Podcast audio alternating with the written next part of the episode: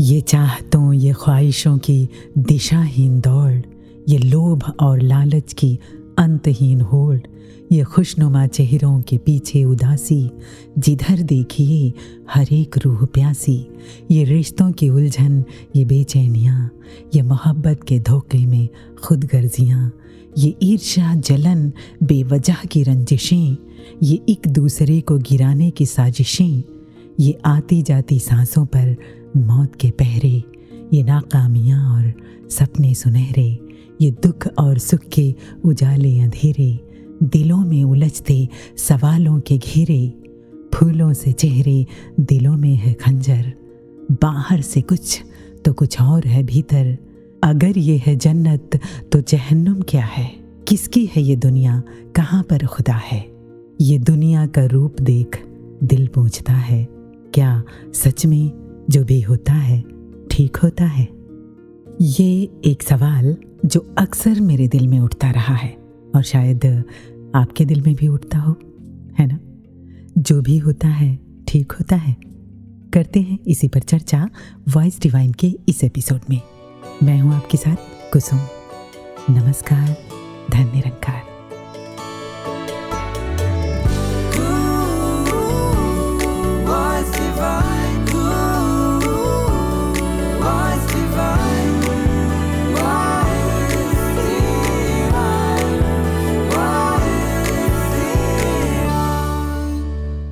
जो भी होता है, ठीक होता है। ये कहने में कितना आसान लगता है ना? लेकिन इसे हर परिस्थिति में मान पाना बहुत मुश्किल है। किसी की मुश्किल परिस्थिति में अगर हम उससे ये कह दें तो शायद उसे गुस्सा भी आ सकता है। आ सकता है ना? आपको याद है, जब आप उस एग्ज़ाम में फेल हो गए थे? जब आपको वो आपकी मनपसंद जॉब नहीं मिली? जब आपकी तबीयत ठीक नहीं थी?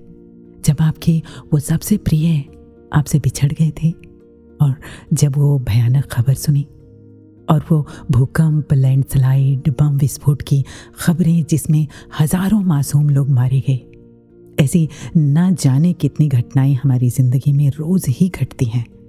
जब ये कहना या मानना मुश्किल हो जाता है कि जो हुआ अच्छा हुआ, जो हो रहा है अच्छा हो रहा है और जो होगा वो अच्छा ही होगा। वैसे ये श्रीमद् भागवत गीता का सार है। इसमें आगे लिखा है कि तुम अतीत का पश्चाताप ना करो, भविष्य की चिंता ना करो, वर्तमान चल रहा है। तुम्हारा क्या गया जो तुम रोते हो? तुम क्या लाए थे जो तुमने खो दिया? जो लिया, यहीं से इसी परमात्मा से लिया। जो दिया, इसी को दिया। जो आज तुम्हारा है, कल किसी और का था, परसों किसी और का होगा। तुम इसे अपना समझकर जो मग्न हो रहे हो ना, यही प्रसन्नता तुम्हारे दुखों का कारण है। परिवर्तन संसार का नियम है। ना ये शरीर तुम्हारा है और ना तुम शरीर के। तुम जो भी करते हो, परमात्मा को आधार मानकर इसी को समर्पित करते चलो। यही जीवन मुक्ति का आनंद है। श्रीमद् भागवत गीता के इस सार में एक बात जो सबसे खास है वो ये है कि परमात्मा को समर्पित होकर कर्म करने के बाद उसके परिणाम को कहना है कि जो हुआ अच्छा हुआ। जी हाँ दरअसल ये जो हम कह रहे हैं कि जो भी होता है अच्छा होता है, ये उस परिणाम को, उस नतीजे को कह रहे हैं, जो कर्म करने या कोशिश करने के बाद मिलता है। अब अगर कोई कुछ करे ही ना और वो ये सोचे कि जो भी होता है अच्छा होता है। तो फिर उस कुछ ना करने से मिलने वाले परिणाम को भी उसे अच्छा कहने के लिए तैयार रहना चाहिए। मसलन, जैसे मेरे पैर में कांटा चुभ जाए और मैं उसे निकालूँ ही ना तो कांटे से होने वाले उस दर्द को भी मुझे अच्छा ही कहना पड़ेगा। कहना पड़ेगा ना? इसी के साथ जुड़ी कुछ और बातें हैं, जैसे कुछ लोग शरारत वश ये कह देते हैं कि जब सब कुछ करने वाला परमात्मा है तो मेरा गुनाह करना, मेरी गलती करना भी तो परमात्मा ही कर रहा है। इसी से जुड़ी एक छोटी सी कहानी है कि एक भक्त जो अक्सर ये कहा करते थे कि जो भी करता है, प्रभु परमात्मा करता है। तो एक बार उन्हें तंग करने के लिए एक शरारती इंसान ने उन्हें पीछे से पैर मार दिया और जब भक्त ने पीछे मुड़कर देखा तो वो शरारती इंसान बोला कि, अब कहो कि जो भी करता है, परमात्मा करता है? तो भक्त बोले हाँ करता तो प्रभु ही है, परमात्मा ही है, लेकिन मैं तो ये देख रहा हूँ कि ये इल्ज़ाम किसके सर आया है? कमाल की बात है ना? हम बातों को, चीज़ों को ठीक से समझते नहीं हैं और उसे परखने की गलती कर बैठते हैं। एक और बात जो हम अक्सर कहते हैं कि वक्त हर जख्म का मरहम होता है। फिर जो होगा, उसे सहने के लिए भी तैयार रहना चाहिए। वैसे ये मरहम बनाया किसने? जिसने जख्म दिए। यानी तुम्ही ने दर्द दिया है तुम ही दवा देना। जब ऐसा मान लेते हैं तो हम एफर्टलेस हो जाते हैं। मैंने कहीं सुना कि एक नदी में दो तिनके बह रहे थे, एक सीधा और एक तिरछा। जो तिनका सीधा बह रहा था, वो सोच रहा था कि शायद मैं नदी को बहा रहा हूँ, और जो तिनका तिरछा था, वो सोच रहा था कि मैं नदी को रोक लूँगा। तो जो सीधा बह रहा था एफर्टलेस था, लेकिन गलत वो भी था। और जो तिनका तिरछा था, गलत था। बहुत मेहनत करनी पड़ रही थी उसे। उन तिनकों से ज़्यादा का अस्तित्व नहीं है हमारा। या यूँ कहें कि इस निरंकार प्रभु के अस्तित्व के सामने हम तिनके जितने भी नहीं हैं, इसलिए हम ये मान लें कि हमारे चाहने या ना चाहने से रब का निज़ाम नहीं बदलने वाला। ज़िंदगी की खूबसूरती इसी में है कि ये जैसी है, इसे वैसी ही स्वीकार की जाए। आज हमारे सदगुरु लगातार हमें यही समझा रहे हैं कि हम निरंकार परमात्मा की मर्ज़ी को सहर्ष स्वीकार करें, क्योंकि सब कुछ करने वाला, बनाने वाला यही है। जिसके लिए पावन अवतार बाणी में शहनशाह बाबा अवतार सिंह जी महाराज ने लिखा है। क्या लिखा है? सुनते हैं।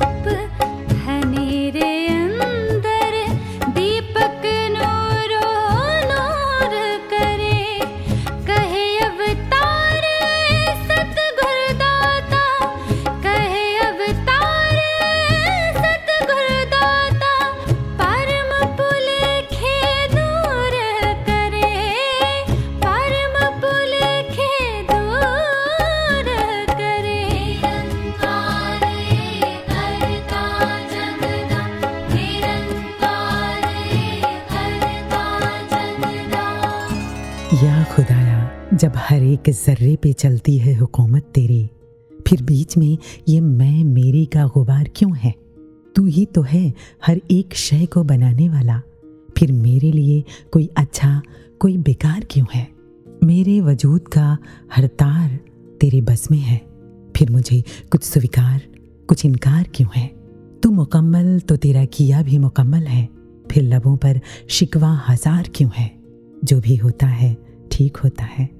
मैं ये कहती तो हूँ, फिर मुश्किल हालातों से मुझे इनकार क्यों है? ये इनकार नहीं होना चाहिए ना? रामायण में एक जगह लक्ष्मण भगवान श्री राम से कहते हैं कि, भैया, अगर कैकेयी माता ने हट ना किया होता तो आज हमें जंगल जंगल ना भटकना पड़ता।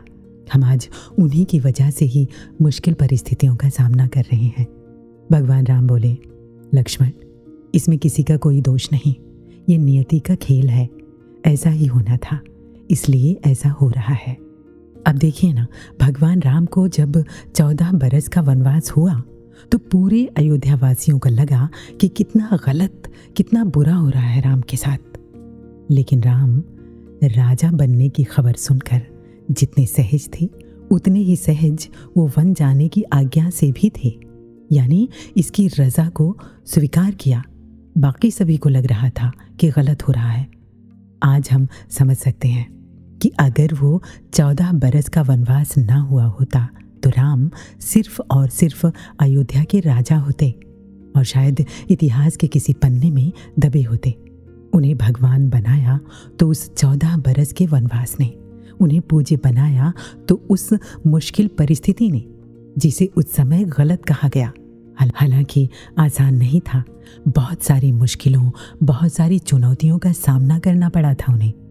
लेकिन जितनी ज़्यादा ऊंचाइयाँ, उतनी ज़्यादा मुश्किलें। किसी ने कहा है कि जो चीज़ें आपको चैलेंज करती हैं, वही चेंज करती हैं। इसलिए अगर आपको बेहतर बदलाव चाहिए तो चैलेंज तो लेना ही पड़ेगा। और हम सभी, अगर अपनी अपनी ज़िंदगी में या किसी भी महान इंसान की ज़िंदगी में झांकें तो पाएँगे कि कामयाबी की मंजिल चैलेंज से गुजर कर ही मिलती है। वो शेर है ना? कि मेरे हाथों की लकीरों के इजाफे हैं गवाह। मैंने पत्थर की तरह खुद को तराशा है बहुत। लेकिन कभी कभी ऐसा भी होता है कि तराशे भी गए, चैलेंज भी लिया, संघर्ष भी किया, लेकिन जो रिज़ल्ट हमने सोचा था, वैसा नहीं आया। फिर क्या होता है कि शिकायतें आती हैं, मन उदास हो जाता है। अब ऐसे में ये मान पाना कि जो भी हो रहा है अच्छा हो रहा है, बहुत मुश्किल होता है ना? तो ऐसे में क्या करना चाहिए? ऐसे में उनसे सीखना चाहिए जिनके पास ज़िंदगी के उतार चढ़ाव के तजुर्बे हों। जी हाँ तो इस विषय पर आइए सुनते हैं आदरणीय बहन सरबजीत शौक जी से उनके अनुभव, जो हमसे जुड़ रही हैं मुंबई से। जो भी होता है, ठीक होता है। इस बात का आधार निरंकार के ऊपर विश्वास और समर्पण है। बचपन से ही ये बात अक्सर घर में भी बड़ों से सुनी कि निरंकार जो करते हैं, हमारे लिए बेहतर करते हैं या वही होता है जिसमें हमारी बेहतरी हो। तो ऐसा अनेकों बार ज़िंदगी में हुआ कि हमने कई चीज़ें चाही जो उस वक़्त नहीं हुई। आज वो बात समझ में आती है कि अगर उस वक़्त नहीं हुई तो वो उसमें मेरी कितनी बेहतरी थी कि जब बच्चे बहुत छोटे थे इनकी स्कूल में एडमिशन होनी थी तो उस वक़्त कई दिल्ली के स्कूल्स का बारे में बात डिस्कशन होती थी। एक पर्टिकुलर स्कूल के बारे में घर में काफ़ी डिस्कशन होने की, उस स्कूल की एडमिशन हो जाए तो बहुत अच्छा हो जाएगा बच्चों के लिए। पर उसके फॉर्म्स बड़े मुश्किल से मिलते हैं, बहुत लंबी लंबी लाइंस लग जाती हैं। लोग तो सुबह चार बजे ही लाइंस में आ जाते हैं। तो ऐसे ही घर से कहा गया कि वहाँ जाओ और वहाँ फॉर्म लेके आओ। तो मैं चार बजे तो नहीं जा सकती थी। सात बजे के करीब बच्चों को घर के बड़ों के पास छोड़ा और फिर मैं चली गई फॉर्म लेने। और वहाँ जब पहुँची तो वाकई बहुत लंबी लाइन थी और मैं भी जाके लाइन में लग गई। नौ बजे के करीब जब गेट खुला तो एकदम से सारे के सारे गेट की तरफ़ भागे और धक्कम धक्का वहाँ शुरू हो गया। इतना ज़्यादा शोर शराबा था कि देख के ही घबराहट होने लग गई। करीब दो घंटे मैंने वेट की कि किसी तरह से थोड़ा रश कम हो और मैं फॉर्म ले लूँ। लेकिन वहाँ का हाल ठीक ही नहीं होने को आ रहा था तो मैं वापस घर आ गई। जब घर आई तो घर में फिर पूछा गया कि फॉर्म ले आए तो मैंने कहा, जी नहीं, फॉर्म तो नहीं मिला, वहाँ इस तरह की परिस्थिति थी। वो कहने लगे, नहीं, वापस जाओ।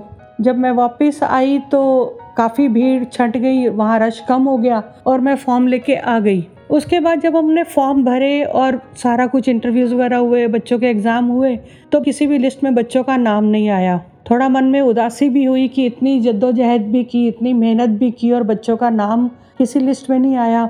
फिर धीरे धीरे उनके लास्ट डेट्स भी निकल गई एडमिशन्स भी क्लोज हो गई। तो समझ में नहीं आ रहा था भी आगे क्या होना है बच्चों का। तो उसके दो तीन दिन के बाद एक उससे बेहतर स्कूल जो हमारे ध्यान में तो था, लेकिन उसको हमने इसलिए छोड़ा हुआ था कि उसका डिस्टेंस हमारे घर से बहुत दूर था। वहाँ से कॉल आ गई, क्योंकि फॉर्म तो कई जगह भरे हुए थे। तो वहाँ से कॉल आ गई कि आपके बच्चों का एडमिशन हो गया, आप आ जाइए। और वो स्कूल दिल्ली के one of the best schools में था। और फिर वो ध्यान आया कि अगर उस वक़्त हमारा नाम इनके किसी वेटिंग लिस्ट में या कहीं आ जाता और हम फ़ीस जमा करवा देते और बाद में यहाँ पता लगता कि इस स्कूल में एडमिशन हो रही है, जो one of the best school है तो उस वक्त शुक्र भी निकला कि पहले वाले स्कूल में एडमिशन नहीं हुई बच्चे की। चाहे उस वक्त ध्यान हमारा बहुत था उस पहले वाले स्कूल की तरफ़, लेकिन एडमिशन दूसरे स्कूल में हुई जिसने आगे चलकर बच्चों की एक बेस बनाने में, बच्चों की फाउंडेशन बनाने में बहुत बड़ा रोल अदा किया। तो वो एक बात फिर ये ध्यान आती है कि इनको ये प्रूव करने की ज़रूरत नहीं है कि मैंने आपके बच्चों के लिए एक और अच्छे स्कूल में एडमिशन सेव करके रखी हुई है या किसी वक्त कोई काम नहीं हो रहा तो उसका रीज़न इन्हें हमें देने की ज़रूरत नहीं है। मेरा विश्वास इनके ऊपर पक्का हो कि जो आप कर रहे हो वो बेहतर है। धन्यकार जी। तेरा एहसास रहे तुझ पे विश्वास रहे।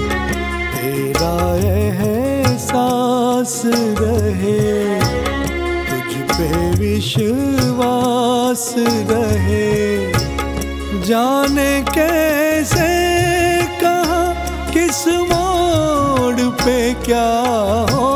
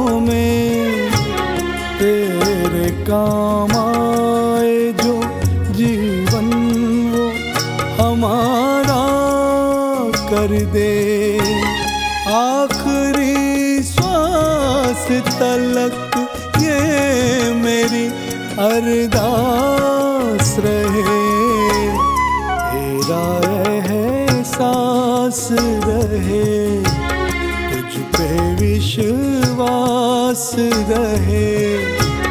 तेरा एहसास रहे। किसी ने कहा है कि अगर तुम सूरज की तरह चमकना चाहते हो तो पहले सूरज की तरह जलना सीखो। यानी संघर्ष, मुश्किलें, चुनौतियाँ, इन सब का सामना करना पड़ेगा। क्योंकि इन सबसे मिलकर बनी है हमारी ज़िंदगी और इन सबसे गुजर कर ही हम कंप्लीट होते हैं। इसलिए हमें चुनौतियों का सामना करना, मुश्किलों में धैर्य बनाए रखना और विपरीत परिस्थितियों में जीना आना चाहिए। और तो और, हमें हार मानना भी आना चाहिए। जी हाँ हम हार गए, तुम जीत गए, हमने खोया, तुमने पाया। इन छोटी छोटी बातों का हम कोई ख्याल नहीं करते। और वैसे भी किसी ने ये भी लिखा है कि हाथ आई हुई बाजी पे बहुत नाज न कर, जीतने वाले तुझे मात भी हो सकती है। हमें असफल होना आना चाहिए। बिल गेट्स, दुनिया के अमीर इंसानों में से एक, अपने पहले बिज़नेस में पूरी तरह असफल हो गए।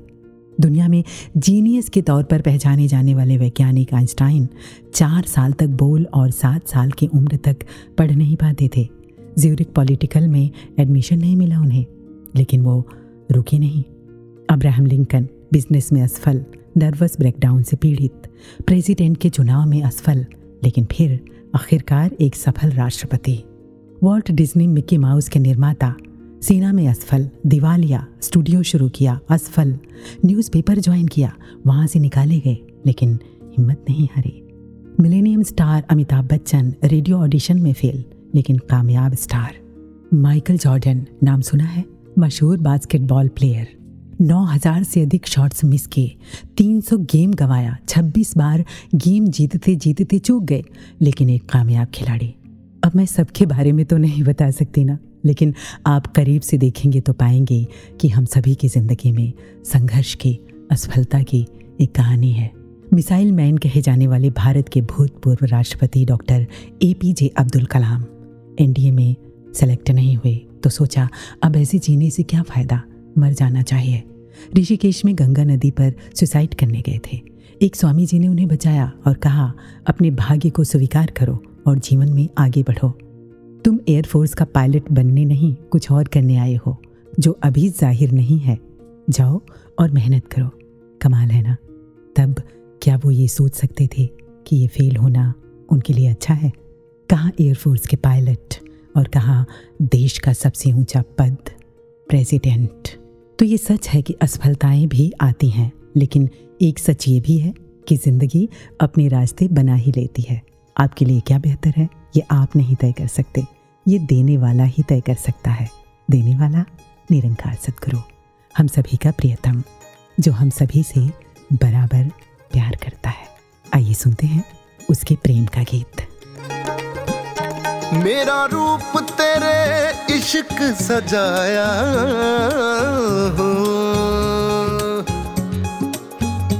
मेरा रूप तेरे इश्क सजाया। जे शीशा वेखा तू दिस दे। मेरा रूप तेरे इश्क सजाया। जे शीशा वेखा तू दिस दे।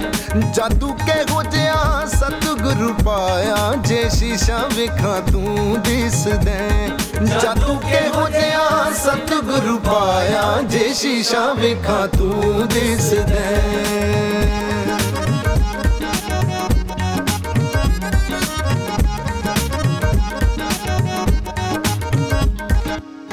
तेरा सोना रूप मेरी नजरां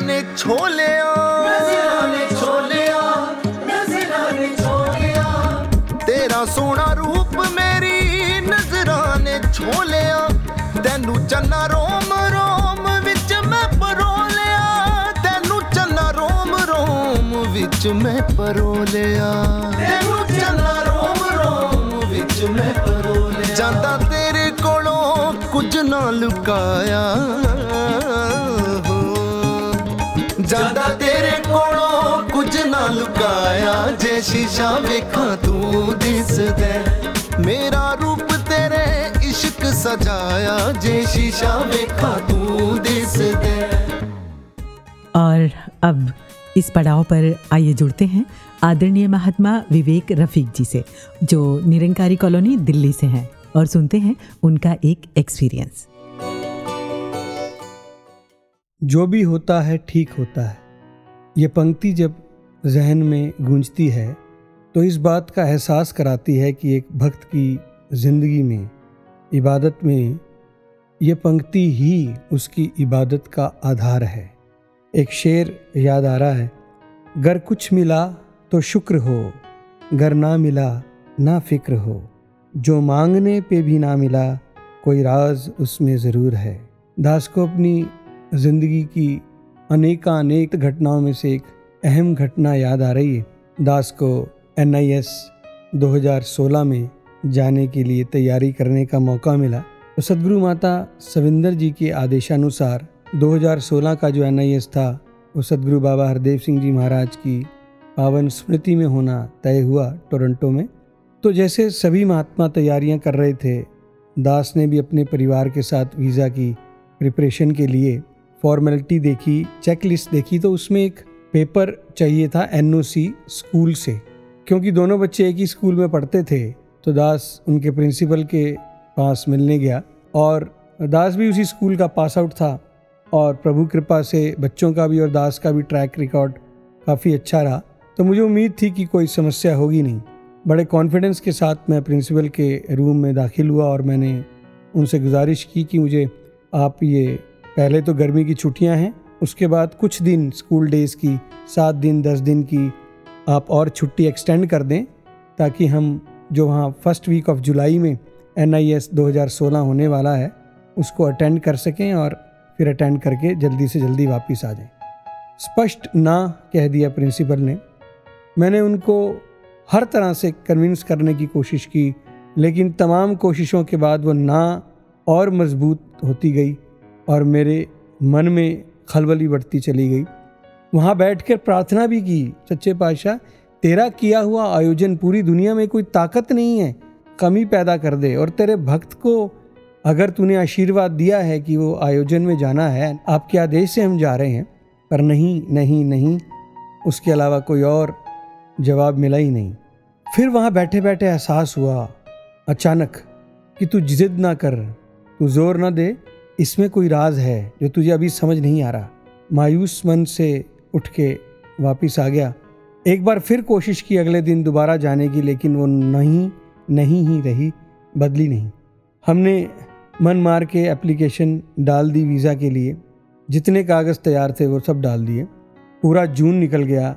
टिकटें कंफर्म करा दी थी अपनी, बिना वीज़ा लिए, कि हाँ सच्चे बादशाह, तेरा ये आयोजन है।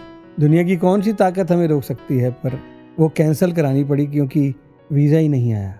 महात्माओं के एक हफ़्ते में, दस दिन में, पंद्रह दिन में वीज़े आ गए दास का महीना लग गया। ज़्यादा टाइम हो गया, वीज़ा नहीं आया।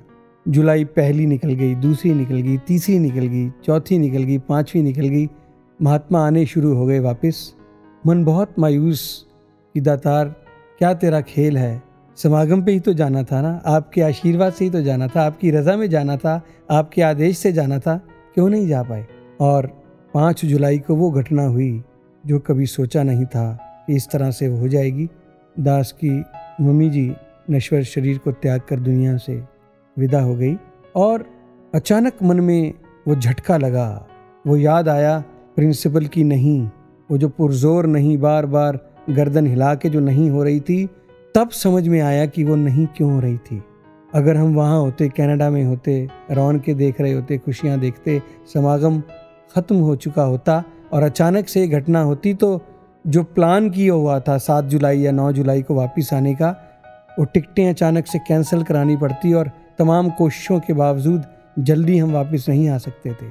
सारी उम्र मन में ये भाव रहता कि उस मौके पर हम देर से पहुँचे। तब ऐसा एहसास हुआ कि सच्चे पातशाह, शुक्र है जो हम नहीं गए। इसमें तेरा बहुत बड़ा राज था, तेरी बहुत बड़ी रज़ा छुपी हुई थी और हमसे गुस्ताखी हो जाती अगर हम मन में कोई शिकवा लेते या कोई शिकायत करते। और एक गज़ल का एक और शेर ध्यान में आ रहा है कि हमारे हर अनुमान से बड़ा तेरा फरमान हो, तुझे मान के तेरी मान लें। गुरमत का ये दस्तूर है घर कुछ मिला तो शुक्र हो, गर ना मिला ना फ़िक्र हो, जो मांगने पे भी ना मिला, कोई राज उसमें ज़रूर है, कोई राज उसमें ज़रूर है।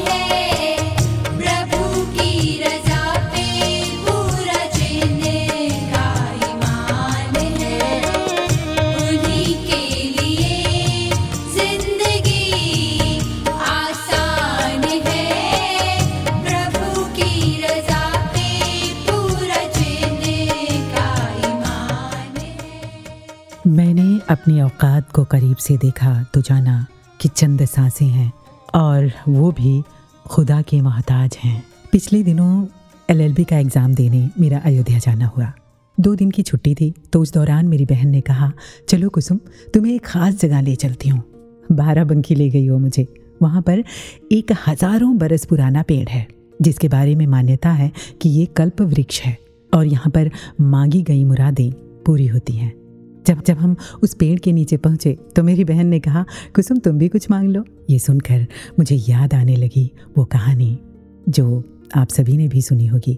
एक इंसान को कोई ऐसी वस्तु मिली, जिससे वो अपनी तीन मांगे पूरी कर सकता था। देने वाले ने उसे ये चेतावनी भी दी थी कि सोच समझ कर मांगना, क्योंकि अगर पूरी हो गई तो तुम्हारे लिए मुश्किल हो जाएगी। उसे लगा कि वो बहुत समझदार है। उसने जो भी मांगा, उसे मिला तो सही, लेकिन नुकसान का कारण बना। खैर, कहानी जिस बात का भी प्रतीक रही हो, कहीं ना कहीं ये बताती है कि हमारी मांगे हमारे स्वार्थ तक ही सीमित हैं और हम स्वार्थवश जो भी मांगेंगे, इसकी अमानत में खयानत कर बैठेंगे। और वैसे भी देखिए ना, ख्वाहिशों का कहीं अंत है। एक पूरी हुई नहीं कि दूसरी सर उठा लेती है। ये असीम अनंत परमात्मा अच्छी तरह से जानता है कि मेरे लिए क्या सही है और क्या गलत। अब अगर मैं अपनी बात करूँ तो मैं यहाँ दिल्ली, यहाँ तो बिल्कुल नहीं आना चाहती थी। ये शहर मुझे बिल्कुल भी पसंद नहीं था। लेकिन अब लगता है कि बहुत अच्छी जगह है ये, मुझे यहीं होना था। मेरा सपना था डिफेंस में जाना, लेकिन नहीं हुआ वहाँ। किस्मत को शायद कुछ और ही मंजूर था। उस वक्त तो बहुत बुरा लगा। अब देखो ना, ज़िंदगी ने अपने रास्ते बना लिए, और आज मैं समझ पाई कि मेरे अंदर और क्या क्या क्षमताएँ हैं। इन्होंने गीत, कविताएँ, आर्टिकल, न्यूज़, स्क्रिप्ट लिखवाई, दूरदर्शन पर एंकरिंग करवाई, आकाशवाणी पर एफएम रेडियो जॉकी बनाया और अब लॉयर भी। और इन सब के अलावा जो सबसे बड़ी उपलब्धि है, वो ये कि इन्होंने अपनी सेवा में भी लगा रखा है। तो जब ज़िंदगी रास्ते बनाती है ना तो पता चलता है कि हम और क्या क्या कर सकते हैं। बहुत सारे मेरी ज़िंदगी में भी उतार चढ़ाव आए, अनेक घटनाएँ घटी माँ जब इस दुनिया से गई तो बहुत छोटी थी मैं। भाई बहन तो मुझसे भी छोटे थे। बहुत असहनीय था वो पल और वो घटना बर्दाश्त कर पाना। ऐसा लगा कि ज़िंदगी तो बस अब यहीं रुक जाएगी। लेकिन अब लगता है कि जाना तो था ना। दस साल या बीस साल बाद। और उन्हें ही क्या? जाना तो हम सभी को है ना? सच्चाई तो यही है। जहाँ तक मौत का डर है तो ये भी किसी ने कितनी सच्ची बात कही है कि मौत एक वरदान है शरीर के लिए। आना ज़रूरी है। अगर ये ना आए तो है तो बहुत कड़वा, मगर देखा सुना सच है कि एक दिन हमारे वही अपने, जो हमारी मौत पर रोते हैं, जब हम उन पर भार हो जाते हैं ना तो हो सकता है वही हमारे मरने की दुआ करें। क्योंकि कोई भी किसी को कितना ही प्यार क्यों ना करता हो या करती हो, उसे भार की तरह ज़्यादा दिन तक नहीं सह सकता, नहीं सह सकती। और हम मौत के बारे में सोचे ही क्यों? जिसने ज़िंदगी दी है, वो जाने। मेरी माँ मेरी माँ होने से पहले इस निरंकार प्रभु की हैं। उनके बारे में तय करने की ज़िम्मेदारी भी इसी की है। अगर ये ज़िम्मेदारी हमारी होती तो निरंकार हमें ये क्षमताएँ इतनी समझ भी देता कि हम उस पार का भी सोच सकें। अब जिस पर हमारा कोई बस ही नहीं, उसके लिए डर और चिंता भी क्यों करने? और हाँ एक बात और, हमें झुकना भी आना चाहिए। चाइनीज़ फिलोसफर लाउत्सु का कहना है कि बारिश होती है तो पहाड़ खाली रह जाते हैं, जबकि घाटियाँ भर जाती हैं, क्योंकि पहाड़ भरे हुए हैं, घाटियाँ खाली हैं। दरअसल, झुके और खाली रहने में ही ज़िंदगी है, किसी से कोई कंपटीशन नहीं। जिसने झुककर सभी को स्वीकार कर लिया ना, वही सहज और आनंदित है। और ये जो हम अक्सर एनजाइटी या स्ट्रेस के बारे में सुनते हैं ना ये इसी वजह से होती हैं कि हमने हारना या असफल होना या ज़िंदगी का हर रूप जो जैसा है, उसे वैसा स्वीकार करना शायद नहीं सीखा है। किसी ने कहा है कि उठो तो ऐसे उठो कि फ़ख्र हो, बुलंदी को। झुको तो ऐसे झुको कि बंदगी भी नाश करे। आज हमें ज़िंदगी की यही सीख दे रहे हैं, हमारे सदगुरु। तो सदगुरु का आसरा लेकर, सदगुरु की सिखलाई पर आगे बढ़ते जाना है। है आस तेरी, तू आसरा है मेरा। तेरी याद विच ही बीते, हर शाम ते सवेरा। मैनू है आस तेरी, तू आसरा है मेरा। तेरी याद विच शाम ते सवेरा।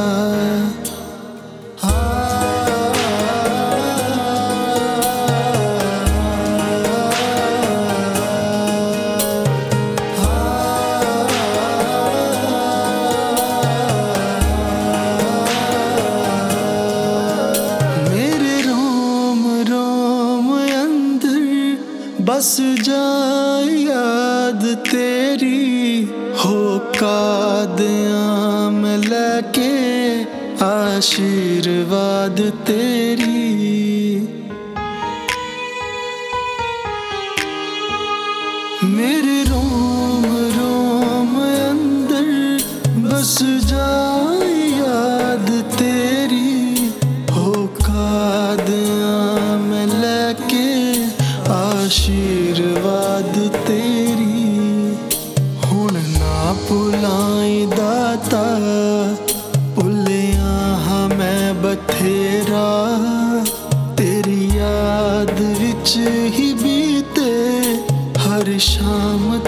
सवेरा, मैनू है आस तेरी, तू आसरा है मेरा, तेरी याद विच ही बीते, हर शाम ते सवेरा।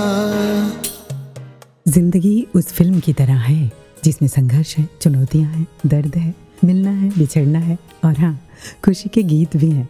हमें वही फ़िल्म पसंद आती है जिसमें हीरो के लिए खूब चैलेंजेस होते हैं। है ना? हमारी ज़िंदगी भी ऐसी ही।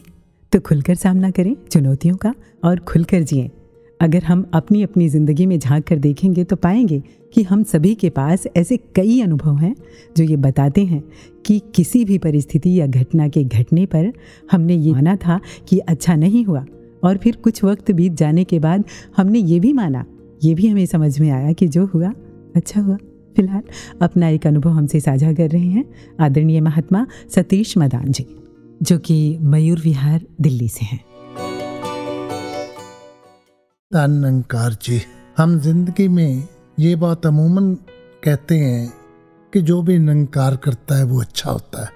और इस चीज़ को जितना जितना हम अपने जीवन में सहजता से लेते हैं, हमारा जीवन उतना ही सहज होता जाता है। अपनी ज़िंदगी में कई ऐसी चीज़ें देखी। दास बात कर रहा है 1999 में।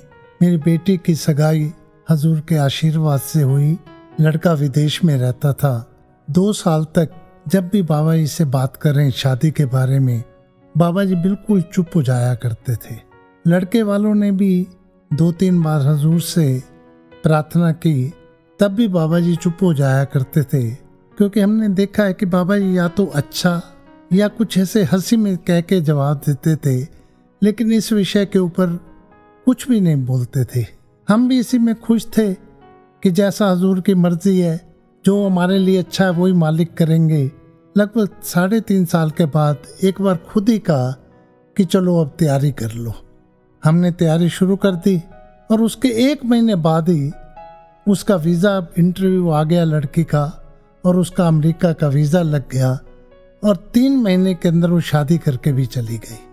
तब महसूस हुआ कि जो नंकार करता है, वो बिल्कुल सही करता है।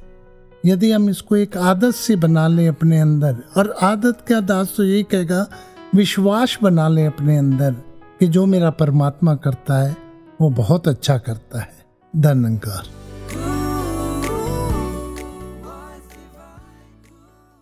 तो मैंने कहा ना कि हम सभी के पास ऐसे अनेक अनुभव होंगे। जैसे अभी आपने मदान जी से भी सुना यकीनन आपके पास भी होंगे साझा कीजिएगा हमसे ईमेल के जरिए फिलहाल अब सुनते हैं दूर देशों से अलग अलग महात्माओं से इस विषय पर उनके अनुभव सबसे पहले आदरणीय गुरपिंदर सिंह जी ਤਾਨੰਕਾਰ ਜੀ ਮੇਰਾ ਜਨਮ ਪਠਾਨਕੋਟ ਦੇ ਕੋਲ ਇੱਕ ਛੋਟੇ ਜਿਹੇ ਟਾਊਨ ਜੁਗਿਆਲ ਦੇ ਵਿੱਚ ਹੋਇਆ ਬਚਪਨ ਸਾਰਾ ਆਰਮੀ ਦੇ ਸਰਾਊਂਡਿੰਗਸ ਵਿੱਚ ਹੀ ਬਤੀਤ ਹੋਇਆ। ਬਚਪਨ ਤੋਂ ਹੀ ਸੀਗਾ ਕਿ ਆਰਮੀ ਦੇ ਵਿੱਚ ਜਾਣਾ। ਉਸ ਦੇ ਲਈ ਕਾਫੀ ਐਗਜ਼ਾਮਸ ਦਿੱਤੇ।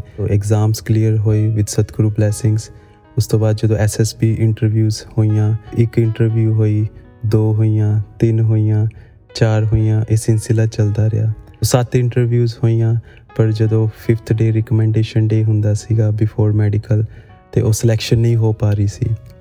ਤੇ ਮਾਪੁਰਸ਼ ਕਰੇ ਆਏ। ਪਾਪਾ ਨੇ ਮਾਪੁਰਸ਼ਾਂ ਨੂੰ ਬੇਨਤੀ ਕੀਤੀ ਕਿ ਬੱਚੇ ਦਾ ਇਦਾਂ ਕੈਨੇਡਾ ਜਾਣ ਦਾ ਧਿਆਨ ਬਣ ਰਿਹਾ। ਮਾਪੁਰਸ਼ਾਂ ਨੇ ਅਸ਼ੀਰਵਾਦ ਦਿੱਤਾ ਕਿ ਭੇਜੋ ਬਾਹਰ, ਕੌਣ ਰੋਕ ਰਿਹਾ ਹੈ? ਜਦੋਂ ਕੈਨੇਡਾ ਆਉਣ ਲਈ ਸਾਰਾ ਪ੍ਰੋਸੈਸ ਸਟਾਰਟ ਹੋਇਆ, ਉਹਦੇ ਵਿੱਚ ਵੀ ਕਾਫੀ ਚੈਲੰਜਸ ਆਏ। ਪਰ ਵਿਦ ਨੰਕਾਰ, ਕਿਰਪਾ, ਸਭ ਕੁਝ ਬੜਾ ਸਮੂਥਲੀ ਹੋਇਆ। ਐਂਡ ਜਦੋਂ ਕੈਨੇਡਾ ਆਣਾ ਸੀਗਾ ਤੇ ਉਦੋਂ ਕੋਵਿਡ ਆ ਗਿਆ। ਕੋਵਿਡ ਦੇ ਸਮੇਂ ਦੇ ਵਿੱਚ ਕੈਨੇਡਾ ਦੇ ਵਿੱਚ ਪਹੁੰਚੇ ਜਦੋਂ ਪਰ ਇਹ ਸ਼ੁਕਰਾਨਾ ਹੋਇਆ ਕਿ ਸਤਿਗੁਰੂ ਨੇ ਜੋ ਵੀ ਕੀਤਾ ਉਹ ਬਹੁਤ ਵਧੀਆ ਕੀਤਾ ਜੋ ਮੇਰੇ ਲਈ ਵਧੀਆ ਸੀ ਉਹ ਇਹਨਾਂ ਨੇ ਮੇਰੇ ਲਈ बेस्ट ਕੀਤਾ ਧੰਨਕਾਰ ਜੀ और अब आदरणीय समिता जी अपने एक्सपीरियंस हमसे शेयर कर रही हैं एक दो महीने पहले I just got to know from third person at my workplace that I was about to being promoted as a manager. But I kept on waiting for formal letter from a senior manager तो मैंने सोचा शायद थोड़े time तक मेरे senior manager मुझे खुद ही update कर देंगे या खुद ही एक फॉर्मल लेटर हैंड ओवर कर देंगे। तो मैं वेट करती रही but it didn't happen at that time at the same moment मुझे एन नॉर्थ अमेरिका अटेंड करने का भी मौका मिला। बहुत सारी सेवाएँ में योगदान डालने का भी मौका मिला। और इतने टाइम बाद सदगुरु और राजपिता जी के दर्शन हुए और इतनी रहमतें भी मिली।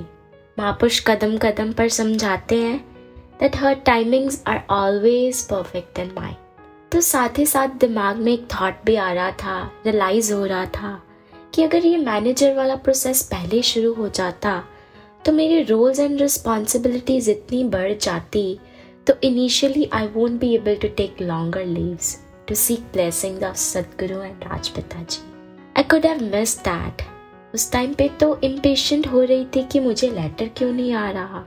बट साथ ही साथ, ये समझ में आया कि नंकार ने कितना परफेक्ट किया कि मैं एन की सेवाएँ और सदगुरु की रहमत का पात्र बन पाऊँ।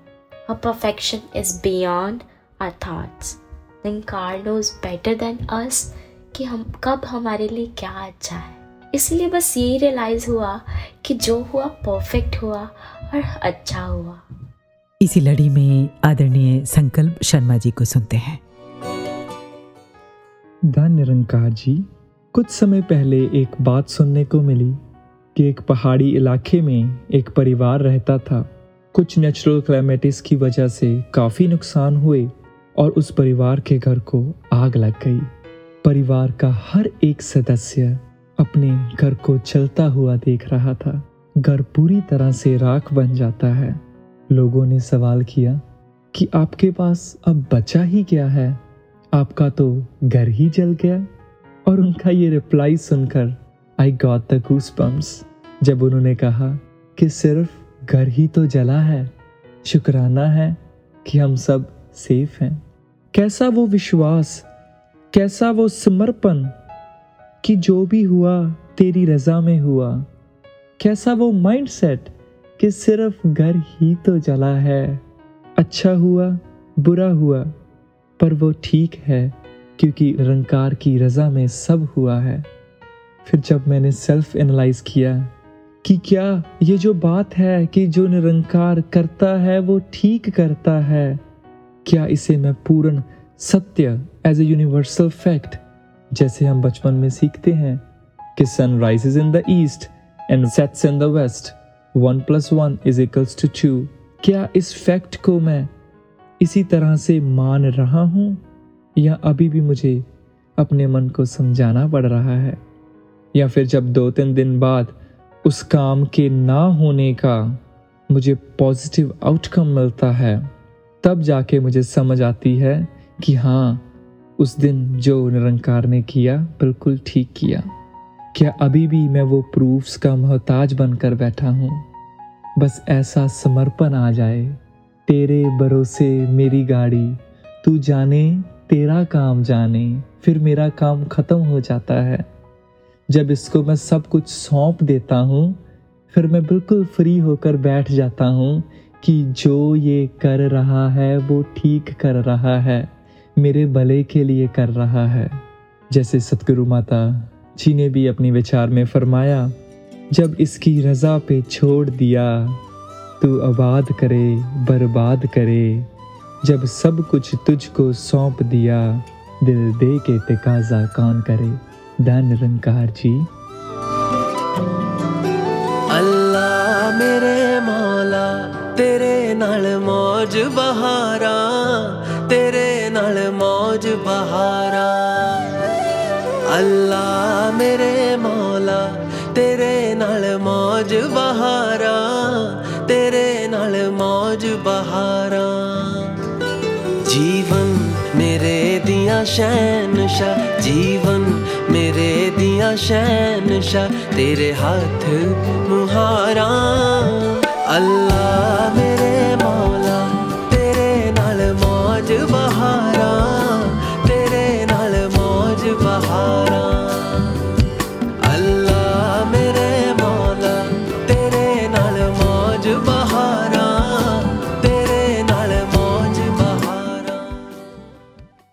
खातिर हैं बदलते मौसमों की बारिशें।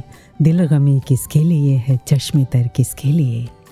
किसने रखी हैं हर एक मंज़र में रंगी सायतें? खल्क फरमाए गए हैं बेअसर किसके लिए? कौन सुनता है हवाओं की अजब सरगोशियाँ? और जाती हैं हवाएँ दर बदर किसके लिए? ज़ाहिर सी बात है, सारी कायनात का आधार है ये निरंकार परमात्मा। ये धरती, ये सूरज चाँद सितारे सब इसी की मर्ज़ी से चल रहे हैं। तो ये सारी की सारी कुदरत, ये सारी की सारी कायनात इसी परमात्मा को समर्पित है। बस एक हम इंसान हैं जो खुद अपने तक या अपने परिवार तक या ज़्यादा से ज़्यादा अपने शहर या देश तक ही सीमित रहते हैं। अगर मेरे मन का नहीं है तो अच्छा नहीं है। मेरा बुरा हो गया, मेरे परिवार का नुकसान हो गया, मेरी कौम, मेरे शहर, मेरे देश का। तो ये जो हमारी संकीर्णताएँ हैं ना दरअसल यही मेरे दुख की वजह भी है। कोई घटना घटी नहीं कि अरे, ये तो बहुत बुरा हुआ, ये नहीं होना चाहिए था, ये कैसे हो गया, अब ये कौन तय करेगा कि क्या होना चाहिए और क्या नहीं? आखिर चाहते क्या हैं हम इंसान? सब कुछ हमारे मुताबिक चले। घर, परिवार, बच्चे, दुनिया, ये कुदरत, कुछ भी नहीं चलेगा हमारे अनुसार। हमें ही इसके अनुसार बदलना होगा, ढलना होगा। निरंकार के नियम में किसी का भी अहित नहीं है। प्रकृति में कुछ भी नेगेटिव नहीं है, और हम भी इसे कुदरत, इसे प्रकृति का हिस्सा हैं। अगर हम इसके विपरीत होंगे तो महसूस होगा हमें कि अच्छा नहीं हो रहा है। और हाँ ज़िंदगी और मौत पर तो बिल्कुल भी किसी का बस नहीं है। ये इसका नियम है, इसका निज़ाम है, इसकी लॉ है, जो हमें माननी है। और इसके सिवा हमारे पास कोई और चारा भी नहीं है। घटनाएँ घटेंगी, इस पर हमारा कोई ज़ोर नहीं। एक छोटी सी घटना अरबों खरबों कारणों का जोड़ है। हम बस इसका एक छोटा सा हिस्सा ही देख पाते हैं। वो किसी ने कहा है कि वक्त करता है परवरिश बरसों। हादसा एकदम नहीं होता। अब जैसे एक बादल कहीं से उठता है, जब हवा का एक झोंका बनता है या गर्मी महसूस होती है तो पूरी की पूरी कायनात में हलचल होती है और इसके अनेक कारण होते हैं, जो केवल और केवल ये परम पिता परमात्मा ही जानता है। ज़रा सोचें, जब हम दुनिया में आए तो कब तय किया हमने कि हमारा रंग रूप ऐसा होना चाहिए? या जिस परिवार में जन्म हो रहा है, वो हमारे अनुसार होना चाहिए? सब इसी ने तय किया ना? और जब हम दुनिया से जाएँगे भी तो भी यही तय करेगा। तो जब ज़िंदगी और मौत ये तय कर रहा है तो क्या ज़िंदगी में घटने वाली घटनाएँ हम तय कर रहे हैं? ऐसा नहीं है। सब कुछ यही कर रहा है। ये जो इस पल में हमें देखने में लग रहा है कि हम कर रहे हैं, ये एक भ्रम है। जब ज़िंदगी जाती है ना, तब ये भ्रम टूट जाता है कि कभी भी, कुछ भी हमारे अपने बस में था। फिर भी इंसान जाने क्यों? ज़िंदगी भर जाने किससे लड़ता रहता है? एक बात बताऊँ, ये जो कंपटीशन और जद्दोजहद है ना, ये कुछ ही सालों के लिए होती है। प्रकृति अंत में सबको बराबर कर देती है। सब बच्चे लगभग एक जैसे होते हैं। और अंत में सभी बुज़ुर्ग भी लगभग एक जैसे। बस बीच की उम्र का खेल है सारा। अस्सी साल की उम्र में यह मायने नहीं रखता कि आपने कितना दुनियावी ज्ञान और पदवियाँ हासिल की थी। नब्बे साल की उम्र में सब भूलने लगता है, ज़िंदगी सिमटने लगती है और धीरे धीरे जीना या ना जीना सब बराबर हो जाता है। वो जो बच्चों का गेम होता है ना जिक्सो पजल, ज़िंदगी भी कुछ कुछ ऐसी ही है। हम ज़िंदगी भर सुलझाते हैं लेकिन अंत में सब अपनी अपनी जगह खुद ही फिट बैठ जाता है। मैं ये बातें किसी को निराश या हताश करने के लिए नहीं कह रही। मैं सिर्फ़ ये कहना चाहती हूँ कि ऐसी ही है ज़िंदगी। इसकी सच्चाई को पहले ही स्वीकार कर लेंगे तो हर पल सहज और आनंदित रह सकते हैं। और, हाँ एक बात और। स्वीकार करने की प्रेरणा केवल और केवल अपने सदगुरु अपनी आराध्य से ही मिलती है। पहले निरंकार सदगुरु पर भरोसा, इसके किए पर भरोसा, फिर जो होगा अच्छा होगा। मेरे रोम चो अरदास निकले। हर पल, हर छिन, हर कड़ी कड़ी, हर श्वास ए निकले। हर श्वास ए निकले। ऐसा कदी ना समा ऐसा कदी ना समा जो तेनू विसारा अल्लाह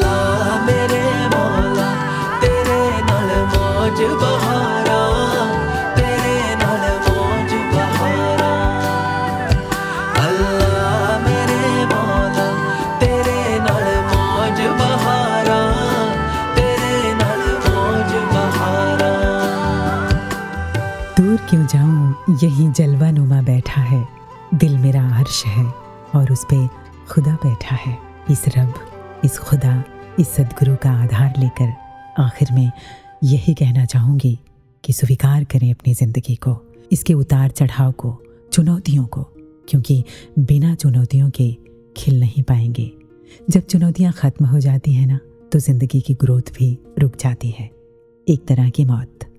हमारा आदर्श इंसान वही होता है ना, जो जूझता है और जो कभी हार नहीं मानता। चाहे वो दोस्त हो, भाई हो, कोई हीरो हो, या देश दुनिया का कोई पसंदीदा इंसान, आपकी ज़िंदगी में, आपकी बढ़ती उम्र में, आपके चेहरे के दागों में, झुर्रियों में, आपके अनुभव हैं, आपके संघर्षों की कहानी है, इसे स्वीकार करें। और हाँ और हाँ ये याद रखें कि ये आज ऐसा इसलिए है क्योंकि पीछे के दिनों में वैसा हुआ था। अगर वैसा नहीं हुआ होता तो आज ऐसा नहीं होता। जी हाँ हर घटना एक दूसरे से जुड़ी है और हर घटना, हर बात, हर चीज़ के दो पहलू होते हैं।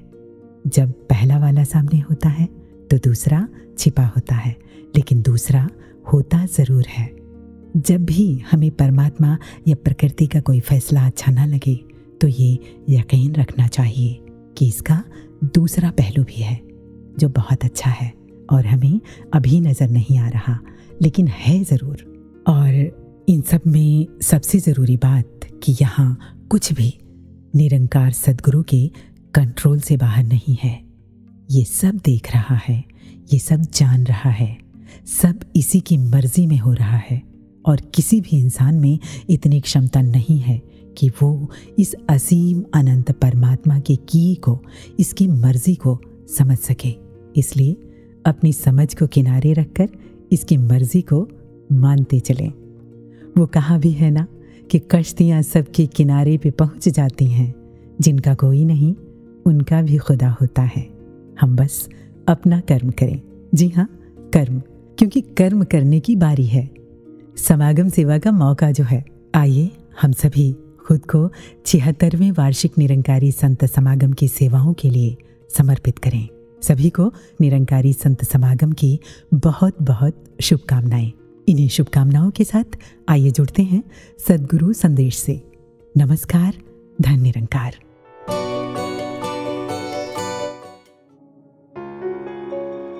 कोई दुनियावी रूप में अपनी निजी जीवन में भी हम लोग देखें तो कोई ना कोई ऐसी टिप्पणी कर देता है कि आप तो सत्संगी हैं, आप तो परमात्मा में विश्वास रखते हैं तो आपके जीवन में तो दुनियावी रूप में ये सुख नहीं है, ये कमी है। तो एक भ्रम में डालने का भाव हर एक का रहता है, पर जो इस परमात्मा से हर हाल में जुड़े हैं। एक मन का नाता इस परमात्मा से, ये प्रेमा भक्ति का नाता है।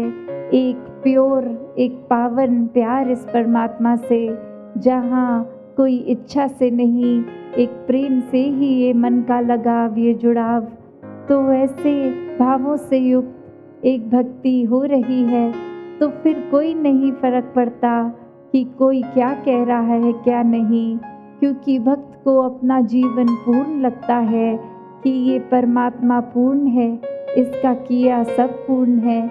जो दिया, वो भरपूर है, जो नहीं दिया और हमारी इच्छा है कि जीवन में वो वस्तु आए, वो व्यक्ति आए तो उसमें भी परमात्मा को बेहतर पता है।